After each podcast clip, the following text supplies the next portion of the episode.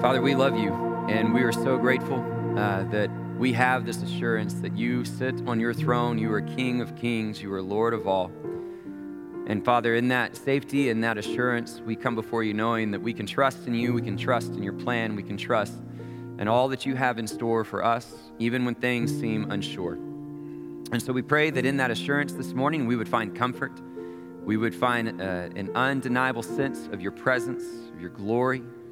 God, that you would use our lives and our trust in you to bring your fame and your renown to this earth. And so, Father, speak to us through your holy word, through the time together that we share in song and prayer, and the teaching of the scriptures, God. Stir us, shape us, mold us, refine us. Holy Spirit, come Come and dwell within your people. Fill this room as only you can.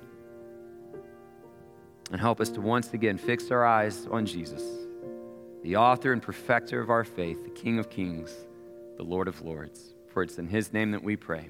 Amen and amen. Thank you all. You can be seated. thank you to the worship team for leading us as always. Uh, thank you for Caroline for getting us a t shirt day today. I always enjoy t shirt days. Uh, we over me, right? We is better than me. And so uh, when you see these shirts scattered around after our service today and we're getting a chance to get some hot chocolate, even though Texas has decided to bring us 70 degree weather, um, all of a sudden enjoy the conversation and ask about community and the ways that you can plug into community today. Hey, we're going to get right to it and, and continue through the beginning part of this series that we have titled uh, Finding Your Safest Relationship. And so we started this just a few weeks ago, and the whole premise of this series is that when we uh, take a journey through the Psalms, we will each week take a look at a different genre of psalm, a different type of psalm, and in so doing, discover that the psalmist brings every different sort of emotion, all these different circumstances and situations to the Lord through prayer and through worship. And when we see that wide variety of emotions and expressions, we can learn from that and see that we can follow that same example. that there's really no emotion or circumstance or situation that we encounter in our own life that we can't safely bring to the Lord. And, and that's really a remarkable gift because when we think about the relationships that we have in our life, uh, we would have to probably all acknowledge that each one of them comes with inherent risk, right? That no matter who we find in this life, no matter how close we may feel to them, there's probably going to be something in the back of our mind that either consciously or subconsciously we say, Can I really share everything that I am with this person? Can I really confide my deepest fear, that this, this level of grief, this impure thought, whatever it may be? And we have this inherent risk, and because of that risk, we tend to stay guarded and we wonder just how safe it really is. So when we discover that God truly can take everything that we are, every thought, every fear, every concern, every joy, every opportunity, and we can bring it to Him, and we discover that He truly is the safest relationship in our life, that should drastically influence how we approach God in prayer and in worship. And that's the goal of the series, right? That we find the safety in God and it, and it really begins to inform how we approach God in prayer and through worship. And so last week was the first time that we had a chance to really look at the first genre or first different category of the psalm. We looked at an entrance liturgy which was the type of psalm that the, the Israelites would often refer to when they were entering into the temple courts for worship or into a season of worship. And, and so, by looking at Psalm 24, uh, we kind of ask this governing question How do you ready yourself for worship? Like, how do you prepare your heart for prayer? How do you prepare your heart for worship? And Psalm 24 allowed us to kind of look at two different things. One was our expectations of God, right? We can prepare ourselves appropriately by really understanding who God is and by looking through Psalm 24, both at the beginning and the end, we see a couple of things, right? We, we see that, that, that God has made all things, the earth is the Lord's, and everything in it. And He is the God that brings order out of chaos. And so, recognizing that sovereignty, recognizing that sort of provision, that He is the Lord strong and mighty in battle, when we have a clear understanding of who He is, it influences how we ready ourselves for Him. But similarly, in Psalm 24, we also talked about it's not just our expectations and understanding of God, but His expectations and understanding of us. That when we approach God, we should do so in a spirit of confession and repentance because He desires clean hands and a pure heart. We need to set aside our idols. We need, we need to come seeking Him in a sincerity of truth, not swearing by that which is false. We need to seek His face more than anything else. Our pursuit of Him has to be integral to our lives. Right? And, and if we can demonstrate that, we are able to demonstrate the importance of that relationship in our life. This is how we ready ourselves for the Lord. This is how we ready ourselves for prayer and for worship. So that's what we went through last week. Today, we move into a different genre, different type of psalm. It's going to be a royal psalm, a psalm about kings. But before I get into that, I actually want to take just a few minutes and tell you a little bit about what we're going to be doing next week. Okay? Uh, next week is February 11th, and it is going to uh, mark somewhat of the beginning of the Lenten season for our church. Now, the season of Lent is the, the season that leads us into Easter. Uh, it's the 40 days kind of uh, leading up into Easter, and technically it starts on Wednesday, February 14th. That's what is referred to as Ash Wednesday. Customarily, our church doesn't really do an Ash Wednesday service. Uh, we talked about doing it this year, and then we saw that it fell on Valentine's Day, and we are like, nope, not going to do that this year. Um, and so, February 11th, next Sunday, though it's technically not the beginning of Lent, we're going to use that service as kind of the introduction to Lent for our church. And, and it's going to be a different type of service. Uh, we are actually going to make it one of those prayer services that we've done in the past. If you've been with us for the past year or so, you, you've been a part of these. Uh, we do them usually to start Lent and to start Advent, two of the biggest parts of the church calendar. And we see these prayer services as a, is a great way to prepare our hearts for these significant stretches of both the incarnation of Christ at Christmas and then obviously the crucifixion and resurrection of Christ at Easter. And so we're going to start the Lenten season with this prayer service. If you haven't been a part of them, they are honestly some of my favorite services that we do. They, are so meaningful, they're so uh, intentional with how we try to come together in worship and in prayer, um, and, and, obviously some reflection on Scripture. So we're going to do that next week. Uh, but one of the reasons I, I wanted to offer this as a disclaimer is because when you think about the season of Lent, it really is a way for us to prepare our hearts for the way that Jesus stepped into suffering. Lent tends to come with a certain solemn, reflective, and introspective sort of spirit and feel. And so we're going to use next Sunday as a way to not just introduce Lent, but also introduce what is one of the most common genres of Psalms, which are Psalms of lament. Uh, lament means to be sorrowful. And, and it is one of the most common Psalms that we have. And so our prayer service next week is going to be a prayer service of lament. And that's going to be a little bit different. It's going to have a little bit of a different tone and feeling to it. And, and we kind of wanted to give you a heads up in that regard so that you could prepare yourself accordingly.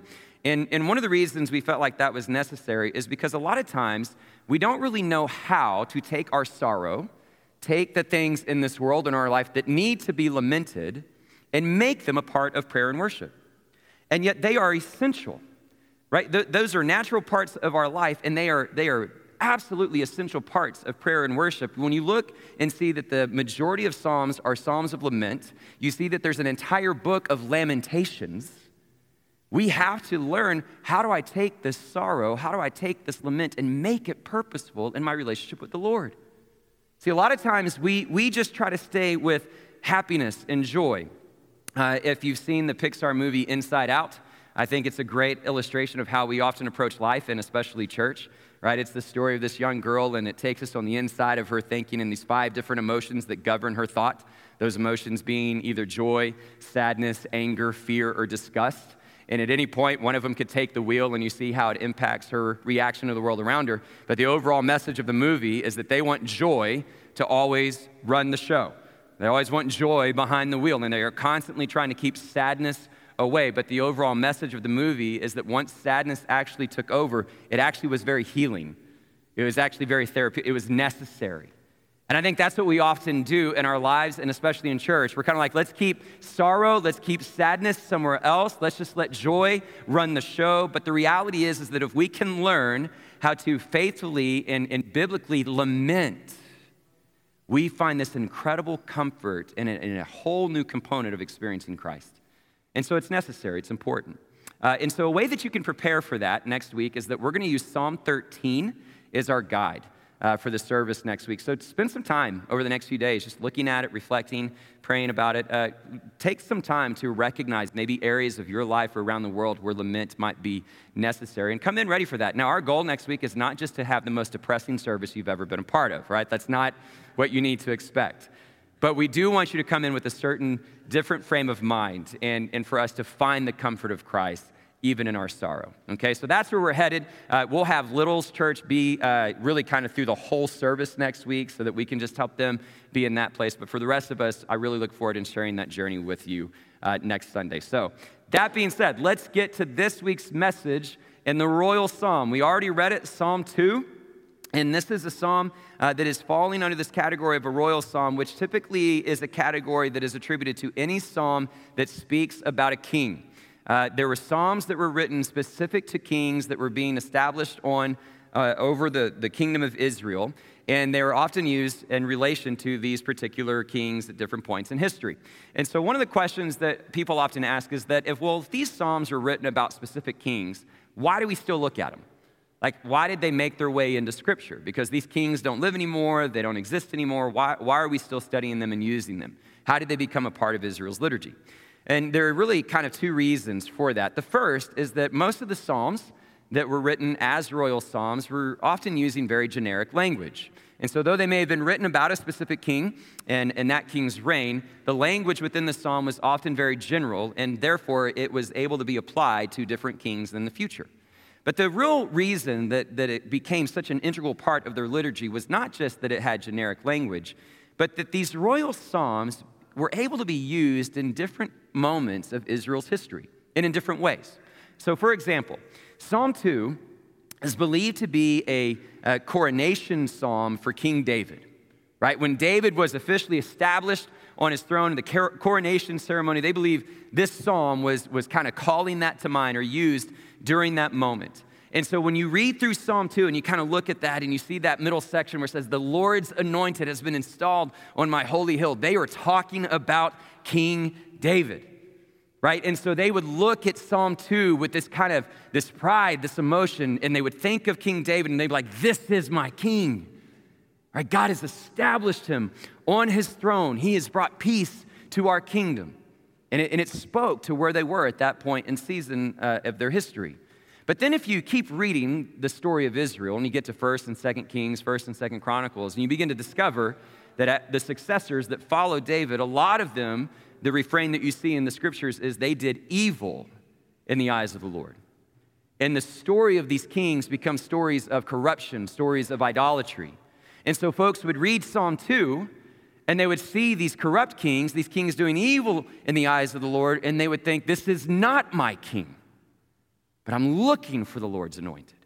I'm ready for the next one to assume this throne, to be the Lord's anointed and do what the Father desires. And so, be it during the reign of David or the pre exile, it was either this is my king, this is not my king. And then you get to the exile and post exile right? You get to generations that now, though they know David, they've heard of David, they don't, they don't remember his reign, they don't remember that time period, they weren't alive during it. And so now these royal psalms begin to, to have a new sentiment where they start asking, Where is this king?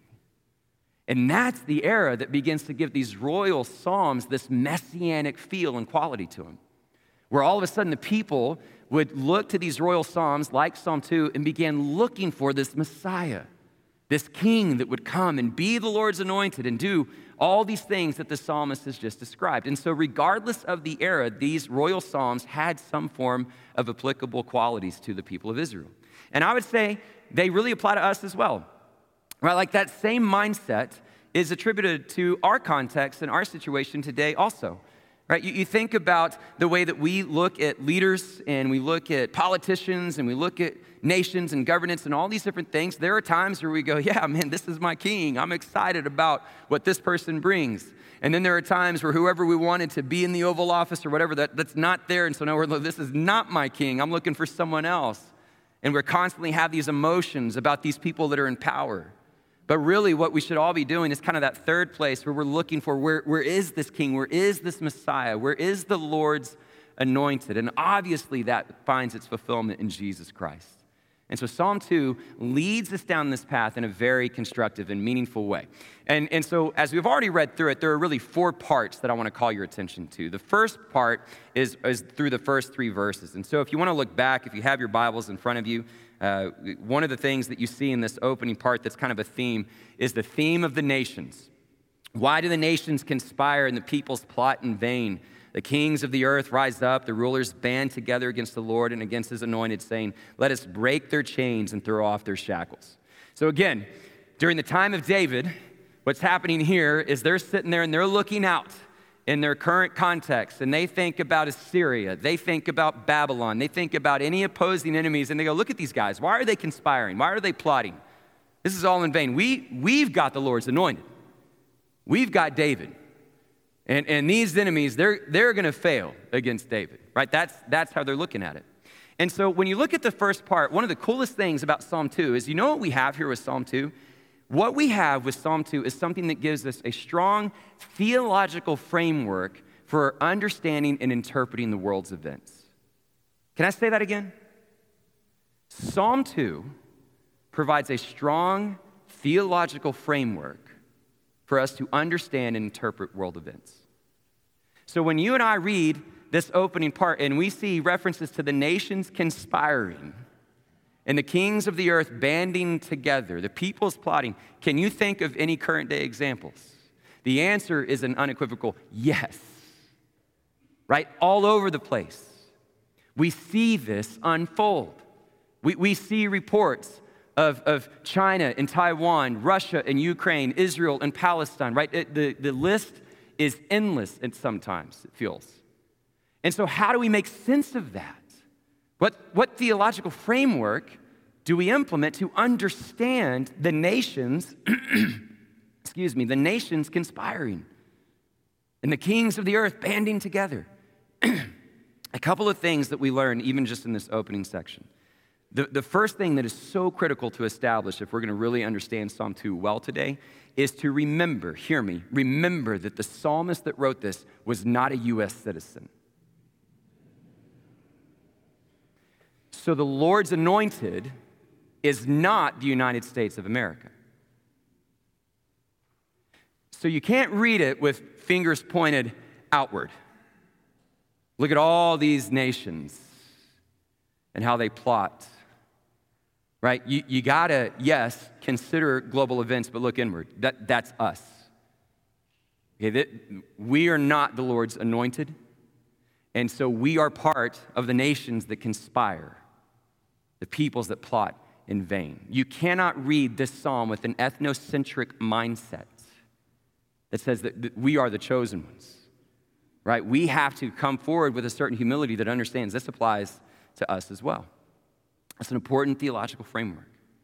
And so, what you see here is that the aspiration of the nations, the aspiration of these kings coming together and, and plotting together, is really a pursuit of power. Right? You see that in verse 3. Let us break their chains and throw off their shackles. This is what the other nations want. They want freedom, they want power, they want autonomy, they want rule. And, and you can take any situation and any circumstance that we see globally and the, the conspiring temptations of the nations, and is that not at its core a pursuit of power? Right? A pursuit of safety, freedom, however you want to describe it. This is the, the motive of so many nations and kings of the earth. And what the psalmist is trying to say is that if that's the motive, if that's the direction, it is inevitably going to butt up against the rule and the reign of Christ, the rule and the reign of the Lord's anointed right? The rule and the reign of the one who has made the earth and everything in it. And so your pursuit of power is going to come against the rule and reign of God. Therefore, this pursuit of power is in vain. Right? That's, that's what the psalmist establishes in this first section and gives us a pretty important recipe here for this framework that when we see the nations conspire, be it our own or those abroad, you and I can recognize that it is an attempt of futility. It's vanity. It's pointless. Now, let me clarify that. That's not to say that you're to make light of it. right? The conspiring of the nations obviously can create turbulent times, real and intangible danger and oppression and corruption that should not be cast aside or, or dismissed. It should be taken seriously. So, the vanity that we are talking about here is to recognize that though the nations may pursue that sort of power and though those dangers may emerge, they ultimately will not prevail. None of them overcomes the rule and the reign of the Lord's anointed. None of them. It, it is an attempt of futility. And so the application for us is that number one, you shouldn't be surprised when you see the nations conspire. Number two, you don't need to be worried. You don't need to be worried. And the second part gives greater reasoning as to why we don't need to worry. The psalmist takes our attention towards the throne room, verses 4, 5, and 6. The one enthroned in heaven laughs, and the Lord scoffs at them. You can see it as vanity because the Lord himself looks upon the conspiring aspirations of the nations and he laughs, he scoffs, he mocks, is what it says. If God is not worried about it, then we don't need to be worried about it. God, God is not sitting up in heaven worried that his rule and his reign is going to be threatened. He knows it's secure, he knows it's firmly established. And so you and I can have that same assurance. He rebukes them in his anger and terrifies them in his wrath, saying, I have installed my king on Zion, my holy mountain. I think it's important for us to look at these sorts of verses and remind ourselves that our God does get angry. Right? A lot of times we want to extract certain scriptures and just create a nice little teddy bear in the sky, right? Santa in heaven. And, and that's the God that we want. He gets angry. Now, a couple of weeks ago, when we're studying Psalm 103, we see the psalmist evoke that, that important part of, of the Lord declaring his name in front of Moses, right? He hides Moses in the cleft of the rock, and then he walks in front of him, and he declares his name, the Lord, the Lord, compassionate, gracious, slow to anger, and abounding in love. So he is slow to anger. And aren't we, aren't we glad? He is compassionate. He is gracious. He is abounding in love. He is slow to anger, but he does get angry. And so when we look at the nations, the conspiring attempts of the nations, be it our own or abroad, and we get frustrated with the injustices, the atrocities, the oppression, the loss of innocent life, the evil that can often be associated with these sorts of decisions and moves, understand your God does not like it. He is not just passively letting it happen, it angers him. It is a reminder that he is a God of justice. And aren't we glad? He is a God of justice, and He will demonstrate His wrath. Now, the question that you and I have to ask is how will He do that? And it tells us by installing the Lord's anointed on my holy mountain. So, for again, during the coronation of King David, this is David, right? God's answer at this point in time is an earthly answer. I'm giving David a certain authority. He's going to have victory over some of these nations, and that is part of how I'm going to demonstrate a certain level of rebuke for the idolatry or whatever it is that they might be doing. So sometimes we see that play itself out in an earthly setting, right? But, but ultimately, what we see is that God is directing our focus to say that the way in which this is going to be dealt with is by Him establishing His king, not yours. Right? A lot of times when we see global events and we need this theological framework to know how to understand and interpret and, and respond to it, we can't help but kind of get charged up and motivated and determine who we want to be king to solve it all. And God has given us a great reminder here I, am not looking for your king, I'm going to give you mine. It's going to be the Lord's anointed that speaks into this. And so we, we have to keep that in mind as we start figuring out how do I respond to these events. That's not to say that you shouldn't have thoughts and feelings about foreign policy and domestic policy and everything that goes with it, but understand where your hope lies. Right? Understand what the Lord's answer is. It's in His anointed, not ours. And so then you move into the third section where we get uh, the decree of the Lord. The psalmist says, I will proclaim the Lord's decree. He said to me, You are my son. Today I have become your father. Ask me, and I will make the nations your inheritance, the ends of the earth your possessions. You will break them with a rod of iron, you will dash them to pieces like pottery. So, what you see here in this third section is that uh, when a king was anointed, literally anointed with oil to, to signify his new rule and reign over Israel, that was the moment that you really felt like the Lord had anointed this person to serve and rule over Israel. And this father son language began to be utilized.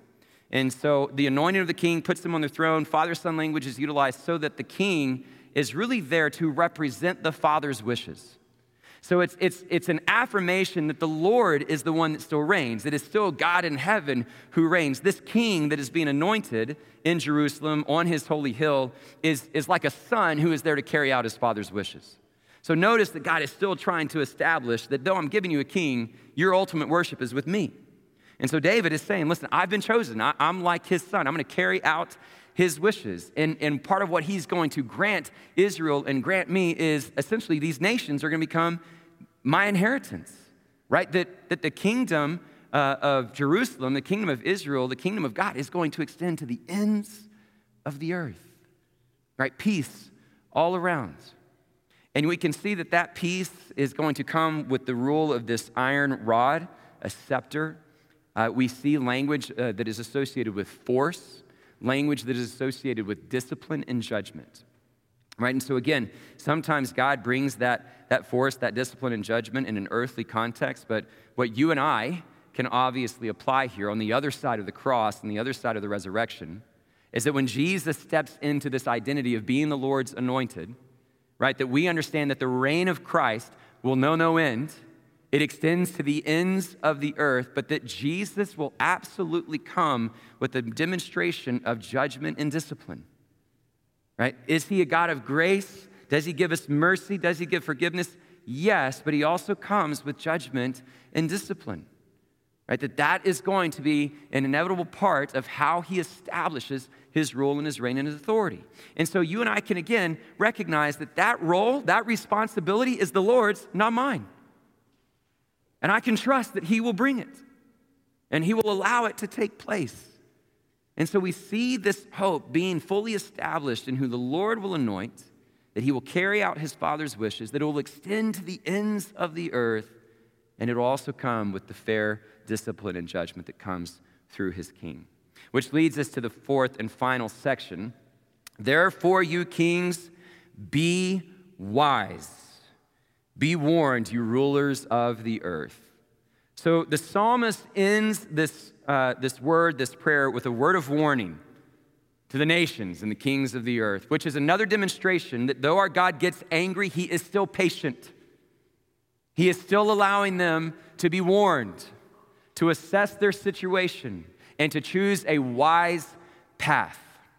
And so you and I can look at these final lines and, and understand the value of uh, the warning that, that uh, those in power, the nations, the leaders should take to consideration, and learn from these final lines what a wise king, what a wise ruler looks like and how that can inform our thoughts of what we would hope for and desire for our nation and other nations around the world. Look at how they're described. Be warned, you rulers of the earth, serve the Lord.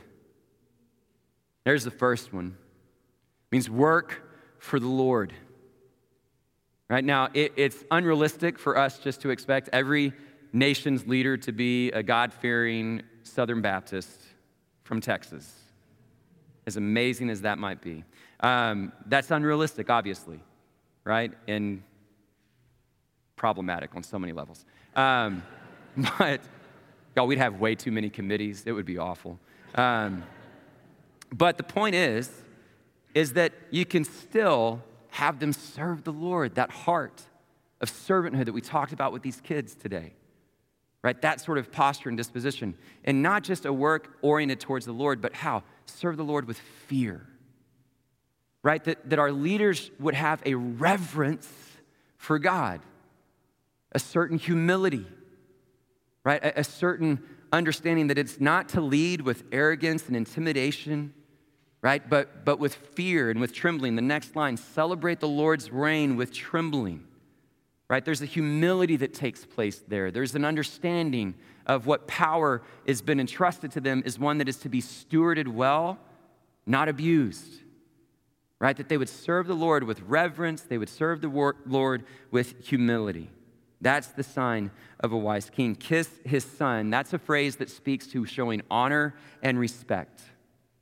Right? Do, do our leaders demonstrate something that is honorable, something that is respectful, that they show honor and give respect to others and not just demand it for themselves?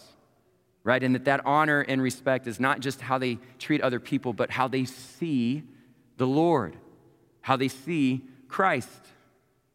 And again, these become very difficult expectations, but I'm just trying to paint for you the picture of the wise king, according to the psalmist, the wise leader. If we don't find someone that leads this way, here's the warning If you don't live this way, God will be angry and your way will lead to your destruction, for his wrath can flare up in a moment. When we follow or put our hope in kings that are unwise, no matter how good it may or may not make us feel, because it's our party that wins or it's not our party that wins, however you interpret it, understand that if they can't demonstrate wise qualities, that path is ultimately going to lead to its destruction. Right? If, if it is contrary to the Lord, understand that, that the earth is the Lord's and everything in it, He reigns over all, and so it will ultimately butt up against Him. And so our hope should never be in an unwise king, period.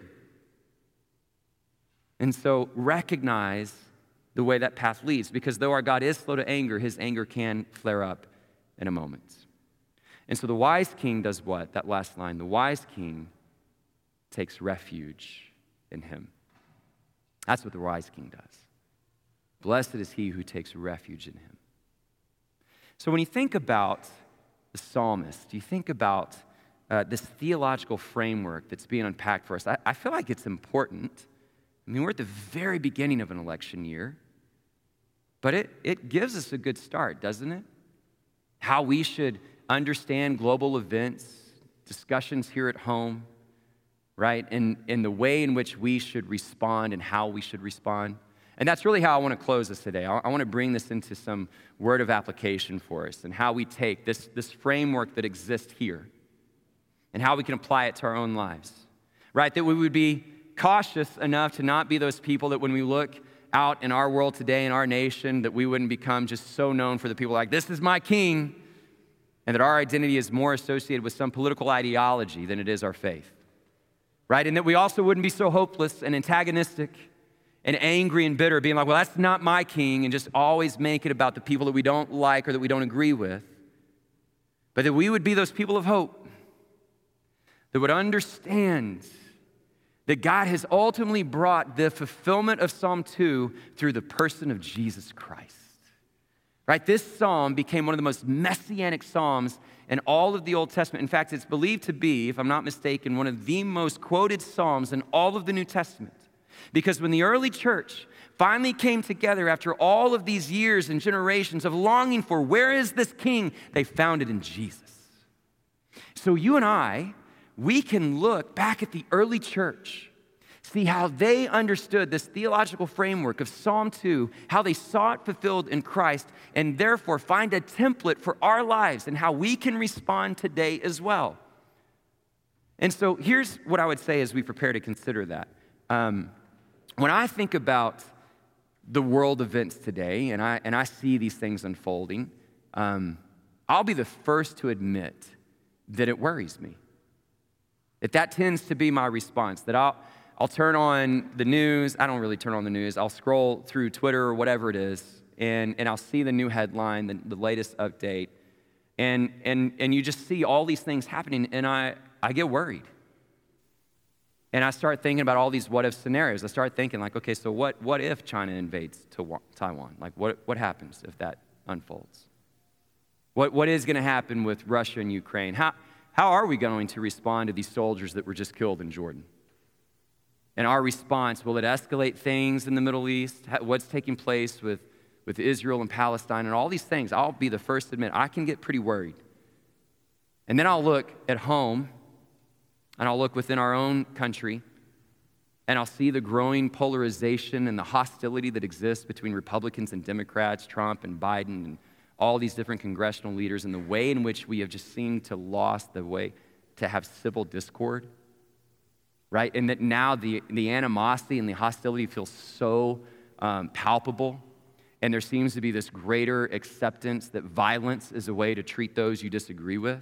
Like, I worry. I worry about what an election year can do and where it might lead our country in the trajectory we're on. We are on. I worry about it. And so, what do you do with those moments where you look out and you see the nations conspiring? How does Psalm 2 give you a framework when you start thinking about all these potential threats that could impact our life? Well, if you think about the early church, there's this beautiful moment in Acts chapter 4 that gives us, I think, such a beautiful picture. Right, so in this part of the early church's history, it's really on the forefront of it, and, and Peter and John have been brought into the Sanhedrin. And they've been questioned because they went and did a healing, they've been performing miracles, they've been preaching the good news of all these different things. And so the leaders, the teachers of the law, the elders, they are not happy. Right? They, they see this as a threat to their authority. They see this as a threat to stability and all these different things. And so they're hesitant at this point to do any, any real persecution towards Peter and John because they know that, that the crowds right now, like, it, it's not the right time to do that. And so what they do is they intimidate them and they bring all these different threats, which what we know later ultimately results in imprisonment, flogging, persecution, and in many cases, death. Right? So this isn't just like, hey, here's a stern warning, slap on the wrist. This is like, you need to feel incredibly afraid and terrified of what we can do to you. All right? And so it's in the middle of those threats, it's in the middle of that sort of concern that we can turn in Acts chapter 4 and see how the early church responds and uses Psalm 2 as a way for them to know how to respond to their current situation. And I think give us a model for ours today. Chapter 4, starting in verse 33. says, On their release, Peter and John went back to their own people and reported all that the chief priests and the elders had said to them. When they heard this, they raised their voices together in prayer to God. That's our response.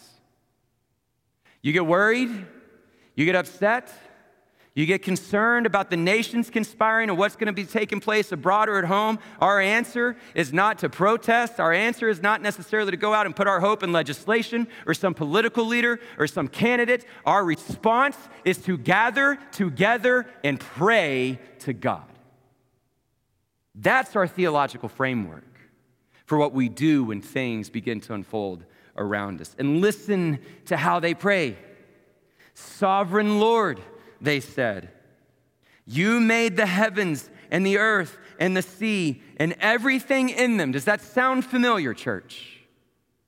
The earth is the Lord's and everything in it. They recognize his sovereignty.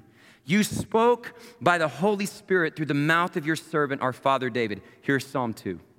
They're now going to quote and interpret Psalm 2 for us. Why do the nations rage and the peoples plot in vain? The kings of the earth rise up and the rulers band together against the Lord and against his anointed one. That's Psalm 2. And now here's their interpretation as they apply it to Jesus. Indeed, Herod, Pontius Pilate, met together with the Gentiles and the people of Israel in this city to conspire against your holy servant Jesus, whom you anointed.